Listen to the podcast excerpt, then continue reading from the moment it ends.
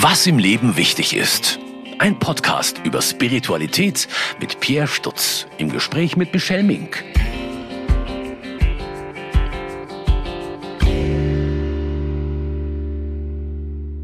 Herzlich willkommen zurück bei unserem Podcast Was im Leben wichtig ist. Beim letzten Mal hatte ich es schon angedeutet, dass es heute in der Folge um das Thema Natur gehen wird. Für mich persönlich ist der Wald ein total wichtiger Rückzugsort wenn ich in den Wald gehe und mir die Pflanzen anschaue und ein bisschen Abstand zur Zivilisation vielleicht bekomme und den Lebensraum von den Tieren und Insekten anschaue, das beruhigt mich immer total. Ich komme aber leider aus einer Gegend, wo der Borkenkäfer ganze Wälder zerstört hat. Der Wald zum Beispiel direkt vor unserer Haustür ist irgendwann komplett abgestorben und war eigentlich nur noch ein großes, braunes, totes Feld wir haben es immer scherzhaft Mordor genannt, in Anlehnung an die Herr der Ringe-Filme. Und seitdem dieser Wald weg war, ist auch in meinem Leben, habe ich gemerkt, irgendwie eine leere und auch traurige Stelle entstanden. Lieber Pierre, wer dich kennt, weiß, dass du zwar in Deutschland lebst, aber eigentlich aus der schönen Schweiz kommst. Und ich war mal neugierig und habe im Internet nach deinem Heimatort gesucht. Du kommst auch eher aus einer ländlichen Gegend. Hast du diese Erfahrung, diese Verlusterfahrung auch schon mal gemacht, dass irgendwas in der Natur so gravierend verändert war, dass es dir einen Schlag versetzt hat? Nee, so gravierend, wie es du jetzt geschildert hast, habe ich es nicht erlebt. Aber ich erinnere mich schon, dass als kleiner Junge waren für mich die Bäume unglaublich wichtig. Sie sind es bis heute. Ich nenne sie auch spirituelle Begleiter. Und als dann einer meiner Lieblingsbäume gefällt wurde, das war so ein Schlag in mein Leben und ich war total traurig. Und das zeigt einfach, dass wir Menschen eben sehr verbunden sind mit der Schöpfung, viel mehr als wir es wahrhaben wollen. Und wenn da was stirbt, dass auch in uns dann wie etwas stirbt. Mhm mal ganz abgesehen von der realen Bedrohung, die so ein fehlender Wald, ein sterbender Wald für uns bedeutet, warum tut es dir oder auch mir in der Seele weh, die Natur so kaputt zu sehen? Ich gehe davon aus, wir sind ein Teil der Schöpfung, wir sind eingebunden auch in den Kosmos. Und darum tut uns das weh, wenn wir eben auch die bedrohliche Seite der Schöpfung wahrnehmen oder wenn wir merken, wir gehen ausbeuterisch mit diesen Ressourcen um. Das ist ja auch wichtig, dass wir da eben uns auch empören oder traurig sind, damit sich was verändert, damit wir Klimagerechtigkeit in unser Leben zurückholen. Warum ist die Natur überhaupt wichtig für uns? Wie kann sie uns Kraft spenden, frage ich mich. Ich gehe ja davon aus, dass alles beseelt ist. Der Atem, jetzt komme ich wieder mit meinem Atem schon wieder. Der Atem, das ist die Grundlage unseres Lebens. Äh, wenn ich tief atme, dann kann ich erfahren, dass Gott atmet in allem, was lebt, was Hildegard von Bingen so wunderbar sagt. Das hat mein Leben wirklich verändert. Und äh, es gibt Leute, die fragen sich, können Tiere beseelt sein? Das ist für mich keine Frage alles, eben wenn ich, wenn ich mit Bäumen in Kontakt bin, dann spüre ich, dass ich nicht nur die Bäume anschaue, sondern sie schauen mich an, sie sagen mir etwas. Und unser ganzes Leben ist auf Resonanz angelegt und ich empfinde, wie du so anfangs so eindrücklich gesagt hast, für mich ist Schöpfung eine Kraftquelle, wo wir eben diese Ursehnsucht, dass wir eingebunden sind in etwas Größeres, ich nenne es in, in den heilenden Atem Gottes, dass die wir da stillen können und eben Kraft schöpfen können. Mhm. Es gibt Mystikerinnen und Mystiker, mit denen sich ganz stark Naturerlebnisse verbinden lassen. Du hast auch in deinem Buch Geborgen und frei viel über diese Mystiker geschrieben. Zwei davon waren zum Beispiel Hildegard von Bingen oder auch Franz von Assisi. Kannst du vielleicht kurz erklären, was Ihre Sicht auf die Natur war? Eben ihre Sicht war bei Hildegard ist zum Beispiel eindrücklich schon im 11. Jahrhundert, dass sie das, was ich so die Objektebene, Also ich sehe alles als ein Objekt und das heißt als eine Ware, mit dem ich machen kann, was ich will, oder? Sie hat das durchbrochen und hat gesagt eben, der Atem Gottes ist in allem und die Urelemente Feuer, Wasser, Erde, Luft, das sind auch Offenbarungen Gottes. Und Franz, ich nenne auch gerne Clara, Clara von Assisi, die haben ja dann eben dieses Dialogische weitergeführt. Also Franz von Assisi hat zu den Tieren gepredigt. Er hat immer wieder gesagt, wie viel er lernen kann von den Tieren. Er spricht dann von Bruder Mond, Schwester Sonne. Und das ist eine ganz andere Ebene, eben eine Beziehungsebene. Und die haben wir dann leider, ich würde sagen, spätestens in der Zeit der Industrialisierung, wurde diese Ebene verloren gegangen. Zum Beispiel, als ich 20 Jahre alt war, hat mir ein befreundetes Ehepaar hat mir ein Buch geschenkt. Weißt du, dass die Bäume reden? Indianische Weisheiten. Mhm. Und ich habe nur gelacht und gesagt, natürlich weiß ich, dass die Bäume reden. Aber leider gibt es noch zu viele im Christentum, die denken, nee, das ist eine ganz tiefe Stufe. Ich lasse mich doch nicht auf eine Naturreligion ein. Mhm. Und was sagen dir die Bäume? Ja, die Bäume, die sagen mir unglaublich viele Lebensweisheiten. Zum Beispiel, dass es wichtig ist, im Leben Wurzeln zu haben. Und je tiefer meine Wurzeln sind, umso mehr kann ich mich auf die Äste hinauslassen und ich verliere die Angst vor dem Fremden. Also das ist für mich die zentrale politische Grundhaltung, würde ich jetzt sagen, in einer multikulturellen Welt. Wir brauchen Wurzeln und zugleich brauchen wir Weite, wenn wir uns entfalten wollen. Und wir können die Angst verlieren vor dem Ungewissen, wenn wir eben uns verwurzeln. Und Spiritualität möchte immer Mut machen zu beidem, zu einer Tiefe, zu einer Verwurzelung und zu einer Offenheit, zu einer Weite.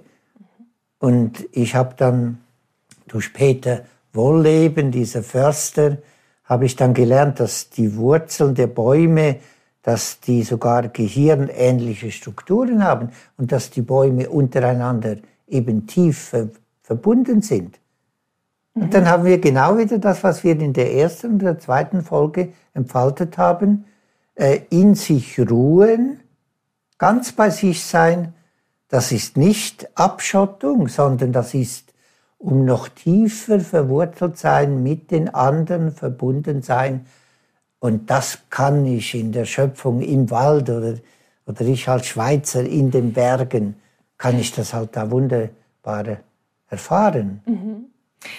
Ja, ich finde es so spannend. Unserer Jugend wird heutzutage ja ein bisschen nachgesagt, dass wir überhaupt keine Verbindung mehr zur Natur haben. als ich was jünger war, war ein kleiner Scherz unter uns, dass die Stadtkinder denken, dass Kühe lila sind, weil das mal in der Werbung dargestellt wurde. Was denkst du denn, wenn eine Hildegard, eine Clara, ein Franz heute mitbekommen würden, wie die Natur aktuell ist oder wie unser Naturverständnis ist? Was würden die uns sagen? Ja, also die wären sehr empört, die würden auch aufschreien. Aber ich möchte schon auch betonen, dass die Natur ja auch äh, was Zerstörerisches äh, haben kann. Mhm. Also all diese wunderbaren Elemente, eben Feuer, Wasser, Luft, Erde, aber das kann auch was sehr Bedrohliches haben. Und davon schreibt Hildegard auch, mhm. weil die Schöpfung ist eben auch zerbrechlich, wie wir Menschen zerbrechlich sind. Und sie ist auch endlich, wie, wie wir Menschen endlich sind. Aber sie möchten uns Mut machen, eben, dass wir uns viel mehr als Teil dieser Schöpfung fühlen und dass daraus eine Verantwortung entsteht. Mhm. Also Hildegard von Bingen sagt zum Beispiel, Gott hat alle Dinge so eingerichtet, dass eins auf das andere Rücksicht nehme. Mhm. Und das meint sie nicht nur für uns Menschen, sondern das meint sie eben auch für die Pflanzen, die Insekten, für die Tiere. Es geht darum, dass wir da eben auch liebevoll miteinander umgehen. Darum der dich einmal mehr wieder bestätigt, dass uralte Texte hochaktuell sind und wir brauchen sie für ein Umdenken. Und ich bin ja auch dankbar für all die jungen Menschen, Fridays for Future, wo ich da nichts Demonstrationen waren, um eben aufzuzeigen, dass das eine zutiefst spirituelle Haltung ist, Verantwortung zu übernehmen für unser Zusammensein und für den Schutz der Natur, mhm. weil Gott atmet in allem, was lebt. Mhm. Du hast jetzt mit einer Protestbewegung schon ein Beispiel gebracht, aber du hast uns in den letzten Folgen immer wieder auch eine Übung gezeigt. Hast du vielleicht in dieser Folge auch eine Übung für uns, die wir machen könnten, um vielleicht die Verbindung zurück zur Natur zu finden? Hast du da was, was du uns zeigen kannst? Ja, ich stehe natürlich gerne wieder auf, immer wenn, wenn es um Übung geht, aber man kann das auch im Sitzen machen. Also am liebsten würde ich natürlich jetzt einen Baum umarmen. Ja. Äh, es ist leider kein Baum jetzt hier, aber ich möchte schon sagen, überall wo auch, wenn ich in eine Stadt komme, ich halt immer Ausblick nach dem Himmel und, und nach Bäumen. Mhm. Und das Umarmen eines Baumes und dann himmelwärts zu schauen, also das verändert meinen Blick, wenn ich nur so eben gebückt, sorgenvoll durchs Leben gehe. Oder vielleicht immer aufs Handy schaue. Ja, genau. Ja, das ist ja so, diese neue ja. gebückte Haltung. Und da kann eben uns die Schöpfung weiten. Und ich mache auch gerne Gebärden. Also eben, ich lade auch jetzt dazu ein, so wieder mit beiden Füßen den Atem. Und wenn ich so einen kleinen Moment die Arme öffne, und so wie ein Baum, also so ganz weit werde und in die Tiefe gehen, dann kann das meinen Alltag verwandeln. Und ich mache das auch am Hauptbahnhof. Und es ist mir egal, ob die Leute mir zuschauen. Im Gegenteil, ich freue mich, wenn einige lächeln und denken, wow, wieder so ein durchgeknallter Schweizer ist wieder da. Äh, meine, was gibt es Schöneres im Leben, als wenn wir einander auch zum Lachen bringen können? Und die Schöpfung möchte ja immer auch Distanz, dass wir Distanz schaffen. Mhm. Und also die Berge sind natürlich da eine wunderbare Möglichkeit. Ein kleiner Hügel kann das auch machen. Aber es geht eigentlich immer darum, eben nicht nur um sich selbst zu kreisen, und denken, ich bin nur Sorge, ich bin nur Angst, mhm. sondern es gibt etwas, was uns da einfach wieder hinausholt und können einfach wunderbar staunen. Also dann, ich warte dann nicht mehr ein Leben lang auf ein großes Wunder. Durch die Schöpfung kann ich jeden Tag so viel Wunderbares erfahren. Ja, jetzt bin ich doch neugierig. Was gibt dir das denn, wenn du einen Baum umarmst? Was, für Gefühle hast du dann? Ich spüre diese Kraft aus der Tiefe. Mhm. Und wenn ich dann in den Himmel schaue, also vorhin war es auch wieder so, nur im Erklären, dann es, es friert mich so leicht den Rücken und ich spüre so eine Entspannung und ich sage immer, probier es doch mal aus und wenn nicht, vielleicht findest du was anderes. Was zum Beispiel mein Leben ganz stark verändert hat, ist so die Begegnung mit einer Seerose. Mhm. In einer Zeit eben, wo ich da in diesem Burnout so völlig verzweifelt war und das Gefühl hatte, ich habe mein ganzes Leben verpasst. Und dann sitze ich, ich habe immer schon Seerosen gemocht, aber erst da habe ich gemerkt, die öffnet sich so wunderbar und am Abend schließt sie sich. Mhm. Das ist so ein Grundrhythmus vom, vom Leben.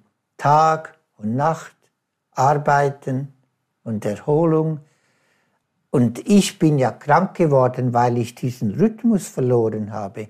Und in, in der Zeit, in der wir 24 Stunden online sein sollten, da kann uns die Schöpfung wieder einen gesunden Lebensrhythmus ermöglichen. Und für mich war dann der Hammer zu entdecken, dass Seerosen die Wurzeln im tiefen Schlamm sind. Mhm. Und das, das ist für mich ein ganz starkes Symbol für mein Leben und für das Leben, für unser Leben, dass sogar im Schlamm, im Schlamm des Lebens kann was Wunderbares wachsen. Also wenn wir das mehr vertrauen würden, dann könnte auch die Härte des Lebens aufgeweicht werden. Mhm. Ein tolles Bild, was man ruhig in den Alltag wahrscheinlich mitnehmen kann, was du gerade geschildert hast. Ist es vielleicht auch eine spirituelle Frage, die man stellen kann, wie es denn so weit gekommen ist, dass wir einen Klimawandel haben, dass es der Natur so schlecht geht? Ist es vielleicht auch was Spirituelles? Auf, auf jeden Fall, weil ich finde, ja. die Grundfrage also vom Leben, was ist mir wichtig im Leben, aber auch von Spiritualität ist, wir haben eine Tendenz, dass wir haben wollen, haben, haben, haben. Und es geht darum, dass wir mehr sein dürfen.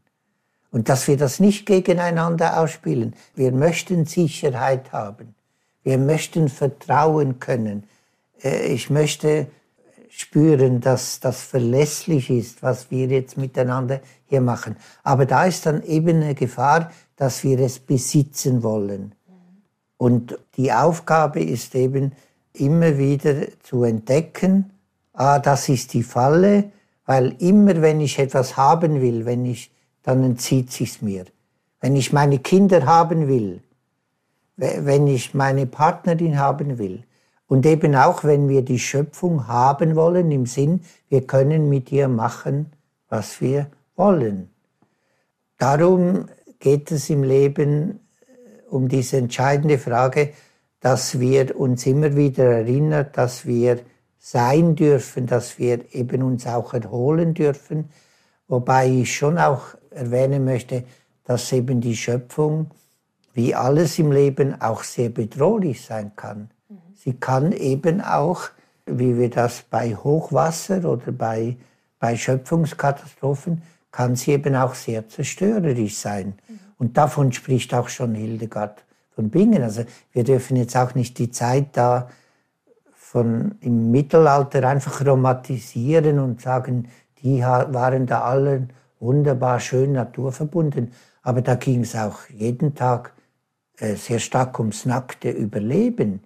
Wie können wir mit den Kräften der Natur, die eben auch zerstörerisch sein können, wie können wir da in Einklang kommen? Und das ist auch unsere Frage. Aber ich meine, wir müssen uns viel mehr die Frage stellen, wo fügen wir durch unsere Maßlosigkeit eben der Natur und das heißt unserem Leben großen Schaden zu. Um an den Punkt anzuknüpfen, hast du eine Idee, wie wir jetzt aus dieser Nummer quasi wieder rauskommen? Der Natur geht es schlecht. Gibt es irgendwelche spirituellen Impulse vielleicht, die wir mitnehmen könnten, um das Ruder wieder rumreißen zu können? Ja, da, da kann ich gerne nochmal äh, Franz äh, und Clara von Assisi erwähnen. Also ich meine, es geht darum, dass wir wieder einen einfacheren Lebensstil schätzen lernen. Und ich weiß, dass das Wort verzichten, das für viele das der absolute Horror ist. Und ich meine, es geht genau darum, zu merken, Verzicht nimmt nicht nur, sondern er schenkt. Er schenkt eben eine neue Fülle vom Leben, wenn wir in der Einfachheit wieder das Wunderbare entdecken. Und das, was du am Anfang vom Podcast so gesagt hast, wenn du durch den Wald gehst, und das Eigenleben der Tiere so entdeckst, dann, das ist ja total einfach, aber es ist auch sehr kostbar. Und ich bin tief überzeugt, dass wir wieder diese Lebensweisheit entdecken müssen, weniger ist mehr. Wenn wir schöpfungsverbundener leben, dann müssen wir weniger konsumieren. Und dann hat unser Leben und das Leben unserer Planeten auch eine Zukunft. Und das ist eine, eine spirituelle Haltung.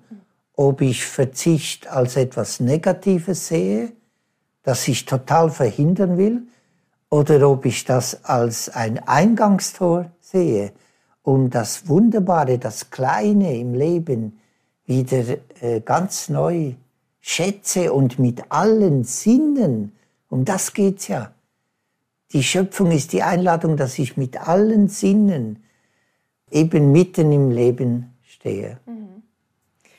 Finde ich einen tollen Impuls, den du jetzt zum Abschluss mitgibst. Vielen Dank, dass du wieder Rede und Antwort gestanden hast. Ich muss sagen, vielleicht merke ich da, dass mir mein Wald fehlt. Mich macht das nämlich manchmal sehr wütend, in was für einem Schlamassel wir jetzt stecken. Irgendwo muss ja was schiefgelaufen sein, weil meine Generation ist jetzt in eine Welt reingeboren oder in ein Problem reingeboren, für das sie eigentlich gar nichts kann und muss damit aber jetzt umgehen. Und ich merke, dass mich das manchmal wütend macht, wenn ich drüber nachdenke. Die älteren Generationen müssen da ja irgendwie zu viel genommen haben. Und ich merke, das macht mich dann schon mal richtig wütend. Und ich frage mich, wie kann ich aus dieser Wut wieder rauskommen? Es muss doch etwas geben, was mich mit diesem Problem oder mit dieser Wut auf andere Menschen, die ja vielleicht gar nicht konkret was dafür können, mich wieder mit denen versöhnt. Und deswegen haben wir uns gedacht, die nächste Folge wird als Thema Vergebung und Versöhnung haben. Vielen Dank wieder, dass ihr zugehört und zugeschaut habt. Vielen Dank an dich, Pierre, dass du wieder dabei warst. Und Gerne. wir hören uns dann beim nächsten Mal. Was im Leben wichtig ist. Ein Podcast über Spiritualität. Pierre Stutz im Gespräch mit Michelle Mink. Eine Produktion des katholischen Medienhauses St. Michaelsbund in München.